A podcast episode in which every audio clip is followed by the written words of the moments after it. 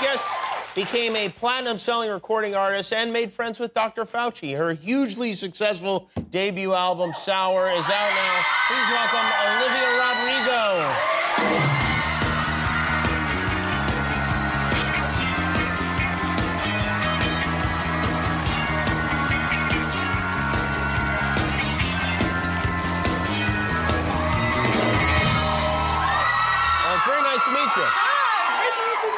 I imagine you get screaming a lot when people see you. Oh, it's so nice to see everyone. Does anyone call you O-Rod? Has anybody? You know what? I feel like that's a little bit of a missed opportunity. There's only one person who does it. It's my like your tech. Whenever I perform, he writes like O-Rod on my mic pack. So that's the only one. But maybe you should start a trend. I think I have a feeling it'll just kind of have a life of its own. Yeah. You have had some year, huh? I mean. I mentioned that you met Dr. Fauci, you went to the White House. They called and invited you to the White House. Yeah, just so crazy.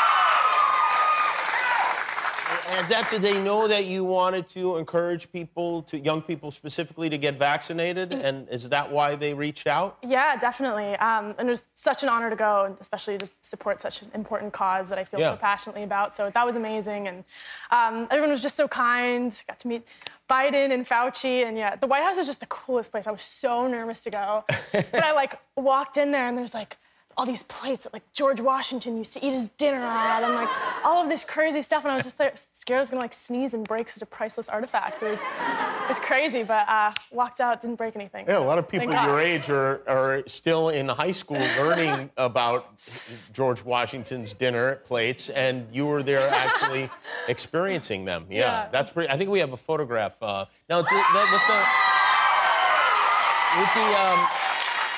With the Ray-Bans, do you bring those, or does he hand them out? He gave them to me, actually. He gave me a few gifts. He gave me those. He gave me some M&Ms, and he also gave me a shoehorn, which was strange. Did he really give you a shoehorn? Really, it had the presidential emblem on it. I'm serious. It's in my house. Well, if you ever thought Joe Biden was too old to be president. Now we know he is. He's giving out shoehorns. He's giving out shoehorns. I know, among some other stuff. Did you pretend to be interested in the shoehorn? I didn't see it when he gave it to me. It was in a bag, and I opened it up. I was like, oh, that's so cool. Wow. I was listening to your album on Spotify today, and I was looking at a couple of the songs are over a billion. I actually had to add it up because I've not seen that many digits before. And obviously, that's got to be overwhelming that people have listened to your song just on Spotify alone over a billion times. That's a lot. Yeah. I think my wife is accounted for about half of those billion times. Sweet. Do you are you a happy person in general? Yeah, I'm very happy. Because you seem upset in the album.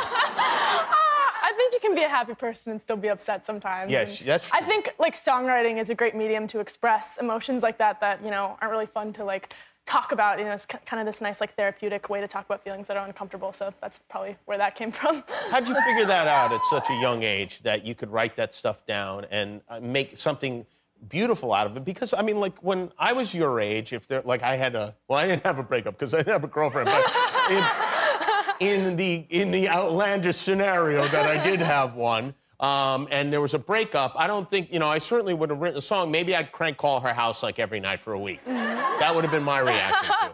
Completely valid. No, I've always been doing it. I've been writing songs since I could literally talk. My mom has home videos of me just making up gibberish songs about going to the grocery store and stuff like that when I was so young. But when I was 9 years old, I learned how to play the piano and started writing more proper songs. What's the first song? Do you remember the first one that you wrote that you really thought of as a song? The one that comes to mind is a song called Superman. I wrote it when I was 9 or 10, and it says I don't need no Superman to come and save me, to come and teach me lessons, because I'm a human being and I can clean up my own mess, which I thought was, very profound. But, I don't know, I was feeling empowered that day. You thought it was profound from a 9-year-old. I would be we got to get, this is Doogie Howser we have here. I mean, to have thoughts like that at 9 years old is just unbelievable. Oh. Did you get along with other 9-year-olds, or were you oh, these children, I can't relate to them anymore? No, not at all. I had a lot of friends growing up. Very lucky. Do you, now when you like might have a date or a boy that you're interested in or something like that, are they nervous? Oh, they should be. They should be, yeah. I don't think so. No, I don't know. And what a great position to be in, because you go like, hey, you know what? If this goes wrong, and obviously most young relationships do, I can get a couple songs out of it. Exactly, yeah. I would win-win. Oh boy, would I be on my best behavior? Because you don't want to end up immortalized. In fact, you have somebody who actually, you know, kind of created a similar path for herself. You're on the cover of Rolling Stone this month with Alanis Morissette. And she wrote one of the most searing breakup songs of all time. Mm-hmm. This is one of your role models? Yeah, definitely. I look up to her so much, and I just think she's the coolest person and the most amazing songwriter, and it was such an honor to meet her. She gave me dating advice, too, which I think is so cool, to dating advice from Alanis Morissette. Like, that's pretty iconic, so... Ironic, iconic, yeah. Is she the person who inspired you to curse in your song? You know what? Maybe. Yeah, I don't know. Does your mom get upset when you curse in your song? She does. She definitely does. But my mom's actually really funny, though. My mom is, like, a third-grade teacher from the Midwest, and she's very sweet. But, like, her favorite music is, like, death metal and, like, punk music. Is it really? Yeah. She's, like, the sweetest woman, and she'll, like, turn on, like, Motorhead. Well, no, she's not. She's not the sweetest woman. In order to be the sweetest woman, death metal can't be on your iPod. That's true. Yeah. That's true. She has some edge to her. Wow, she does, huh? Yeah. Like, what bands does she like? Like, I remember, like, being really young, and, like, she would wake me up and she'd, like, put a record on. Like, that's, like, something that she would do to, like, wake me up for school. And she'd put on, like, a Motorhead record to, like, wake me up. And I'd, like, wake up to, like, this, like, intense music. But I don't know, maybe that, like, helped shape me as a musician, maybe. Maybe it did, yeah. Maybe. Yeah, maybe that's what made you curse so much. Yeah. You, this album's called Sour, obviously. Now I wonder, will this be, like, is Sour, will this lead to the title of your next album? Have you thought about it yet? Will it be, like, you know, people are speculating. Maybe sweet or salt. Salty would not be. Salty, but, yeah. Savory, umami. Savory, you know, yeah. There's so many different things.